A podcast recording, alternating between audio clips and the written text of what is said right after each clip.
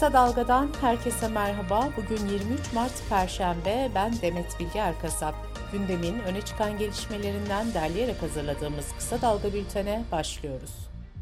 14 Mayıs'ta yapılacak seçimlere 52 gün kalırken seçim takvimi de ilerlemeye devam ediyor. Millet İttifakı temsilcileri CHP Genel Başkanı Kemal Kılıçdaroğlu'nun Cumhurbaşkanı adaylığı için Yüksek Seçim Kurulu'na başvurdu. Bu arada ittifakı oluşturan 6 siyasi partinin genel başkan yardımcıları da Yüksek Seçim Kurulu'na ittifak protokolünü sundu. CHP Genel Başkan Yardımcısı Muharrem Erkek şunları söyledi. Amacımız Cumhuriyeti demokrasiyle taçlandırmak, adaleti tesis etmek, farklılıklarımızı zenginlik olarak kabul ederek, özgürce yaşamak, refahı sağlamak, her bireyin insan onuruna yaraşır bir yaşam süresini temin etmektir. Emek ve Özgürlük İttifakı Cumhurbaşkanlığı seçiminde aday çıkarmayacaklarını duyurdu. HDP eş genel başkanı Pervin Buldan ittifakın ortak deklarasyonunu açıklarken şu ifadeleri kullandı. Cumhurbaşkanlığı seçimlerinde tek adam yönetimine karşı tarihsel sorumluluğumuzu yerine getireceğiz. Ülkede demokrasinin, temel hak ve özgürlüklerin, toplumsal adaletin gerçekleşmesi için bu iktidardan, büyük tahribatın sorumlularından hesap sorma konusunda kararlıyız. DEVA Partisi Genel Başkanı Ali Babacan, Cumhurbaşkanı Erdoğan'ın yeniden aday olmasının hukuken imkansız olduğunu belirterek Yüksek Seçim Kurulu'na başvuracaklarını söyledi. Bu arada Halkın Kurtuluş Partisi ise Erdoğan'ın Cumhurbaşkanı adaylığı ile ilgili YSK'ya itiraz başvurusu yaptı. HKP Genel Sekreter Yardımcısı Avukat Sait Kıran, "Ortada gerçek bir diploma yok." dedi. Yüksek Seçim Kurulu seçmenler tarafından aday gösterilecek 11 kişinin başvurusunu onayladı. Bu isimler şöyle: Hilmi Özden, Halil Murat Ünver, Yakup Türkal, Ahmet Özal, Sinan Oğan, Muharrem İnce, Doğu Perinçek, Fatih Erbakan, İrfan Uzun, Davut Turan ve Erkan Türkten. Bu adaylar için şimdi 100 bin imza toplama dönemi başladı. Seçmenler 27 Mart'a kadar saat 8 ila 20 arasında ilçe seçim kuruluna giderek imza verebilecek. Bu arada YSK adayların imza sayılarını anlık olarak da göstermeye başladı. Anayasa Mahkemesi kapatma davasında sözlü savunmayı seçimden sonra yapmak isteyen HDP'nin bu talebini reddetti. 22 sendika ve sivil toplum kuruluşunun oluşturduğu seçim güvenliği platformu, adil ve güvenli seçim koşullarının yaratılması için Yüksek Seçim Kurulu'nu göreve çağırdı. İYİ Parti Genel Başkanı Meral Akşener, kadına yönelik şiddetle ilgili 6284 sayılı kanun nedeniyle hedef gösterilen AKP'li Özlem Zengin'e sahip çıktı. Akşener şunları söyledi. Görüşlerim ne kadar farklı olursa olsun, mesele kadınların davası olduğunda Özlem Hanım'la da amasız, fakatsız omuz omuza duracağız. Bu arada deprem bölgesindeki yardım çağrılarıyla gündemde olan eski futbolcu Gökhan Zan'la eski Başbakan Mesut Yılmaz'ın oğlu Hasan Yılmaz, İYİ Parti'den aday adayı olduklarını açıkladı. Maraş merkezli depremlerin ardından bölgede özellikle barınma sorunu sürerken olası sağlık problemleriyle ilgili de uzmanlardan peş peşe uyarılar geliyor. Türk Klinik Mikrobiyoloji ve Enfeksiyon Derneği Yönetim Kurulu üyesi Profesör Doktor Alpay Azap, deprem bölgesinde tetanoz, kızamık ve su çiçeği ile ilgili uyarılarda bulundu. Azap şu çağrıyı yaptı. Depremzedeler gittikleri yerlerde mutlaka aile hekimliklerine başvurup kayıtlarını aldırmalı ve aşılarını yaptırmalı. Yoksa önümüzdeki haftalar içinde aşıyla önlenebilecek kızamık, su çiçeği, tetanoz gibi hastalıkları görme riskimiz artacak. Ankara Üniversitesi'nden Profesör Doktor Mutlu Yılmaz da deprem bölgesinde molozların depolandığı bazı alanların kriterlere uygun olmadığını, sulak alanlara ve tarım yapılan yerlere moloz yığıldığını söyledi. Profesör Doktor Yılmaz, molozların içindeki kimyasal maddelerin yeraltı ve içme sularına karışabileceğini ve bunun da çok tehlikeli olduğunu vurguladı. Cumhuriyet Halk Partisi, Maraş merkezli en az 50 bin kişinin yaşamını yitirdiği depremlere ilişkin rapor hazırladı. CHP'nin raporuna göre depremin maliyeti 126,3 milyar doları aştı. 2023 büyümesinin 1 puan düşeceğini öngören CHP, bu nedenle kişi başına düşen gelirin de azalacağını belirtti. Türkiye İstatistik Kurumu Türkiye Çocuk Araştırması 2022 verilerini açıkladı. Araştırmaya göre ekmek veya makarna gibi tahıl içeren yiyecekleri her gün tüketen çocukların oranı %62.4.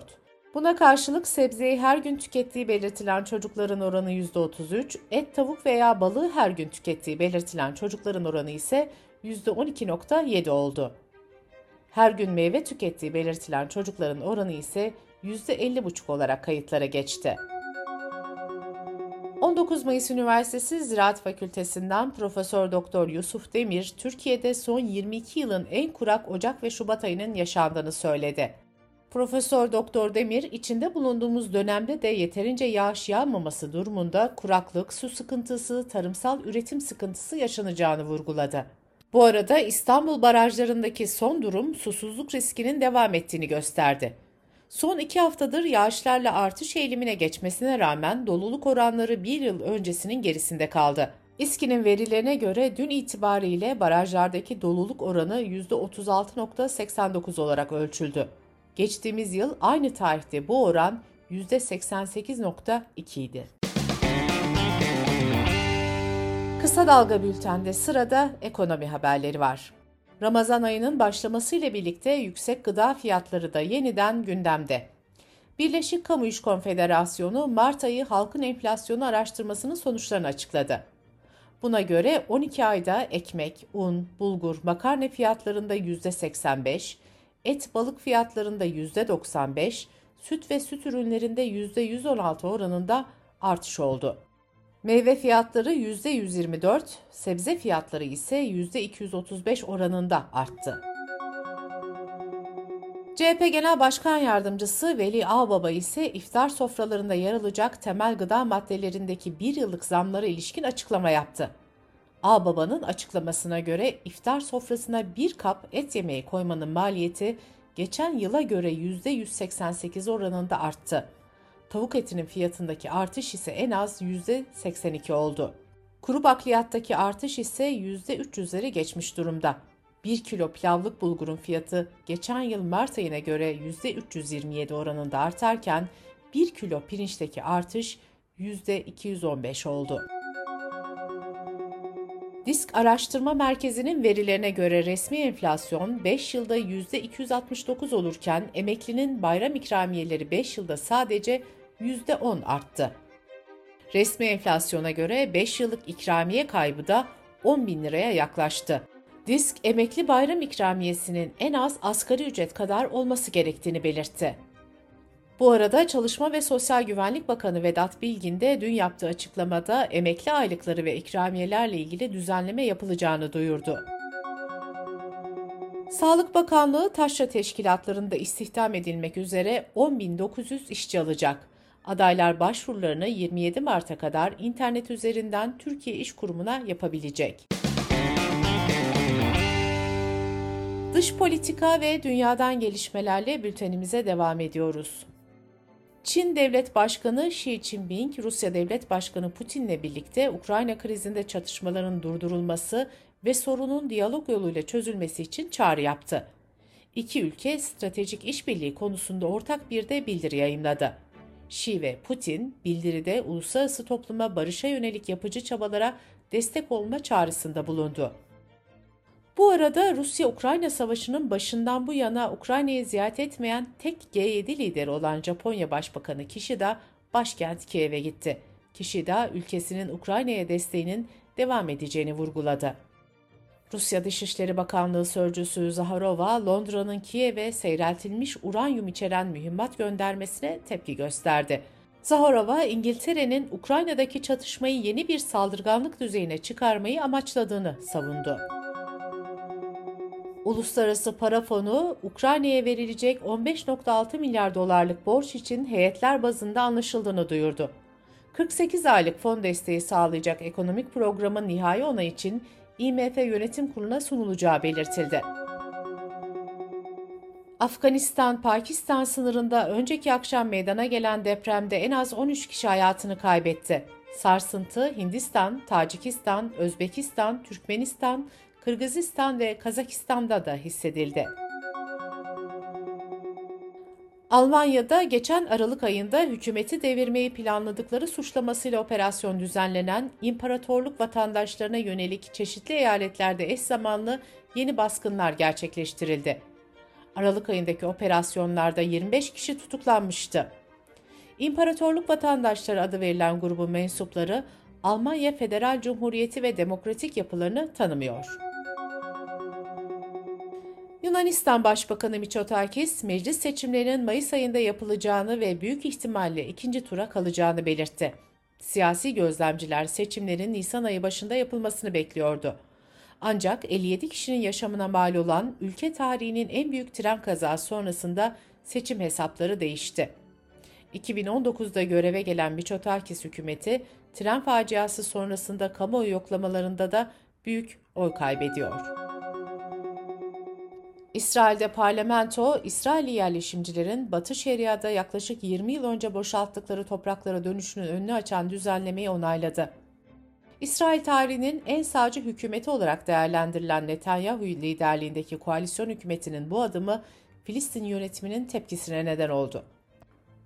2016 yılında Birleşmiş Milletler Güvenlik Konseyi bu yerleşimleri uluslararası hukukun ihlali olarak nitelendirerek İsrail'e bölgedeki tüm yerleşim faaliyetlerini durdurma çağrısı yapmıştı. İtalya'da aşırı sağcı Meloni hükümeti LGBTİ artı karşıtı politikalarına yenisini ekledi. Ülkede eşcinsel çiftlerin çocuk sahibi olması ve onların haklarına yönelik tartışmalar devam ederken hükümetten yeni bir adım geldi. İtalya'nın Kardeşleri Partisi, taşıyıcı anneliği evrensel bir suç haline getirmek üzere parlamentonun alt kanadına yasa önerisi sundu.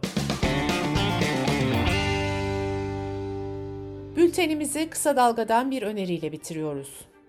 CHP İstanbul Milletvekili ve Parti Meclis Üyesi Yunus Emre, partisinin Kürt sorununa çözüm politikalarını Kısa Dalga yayın yönetmeni Kemal Göktaş'a anlattı. Kemal Göktaş'ın hazırlayıp sunduğu zor soruyu kısadalga.net adresimizden ve podcast platformlarından dinleyebilirsiniz. Gözünüz kulağınız bizde olsun. Kısa Dalga Medya.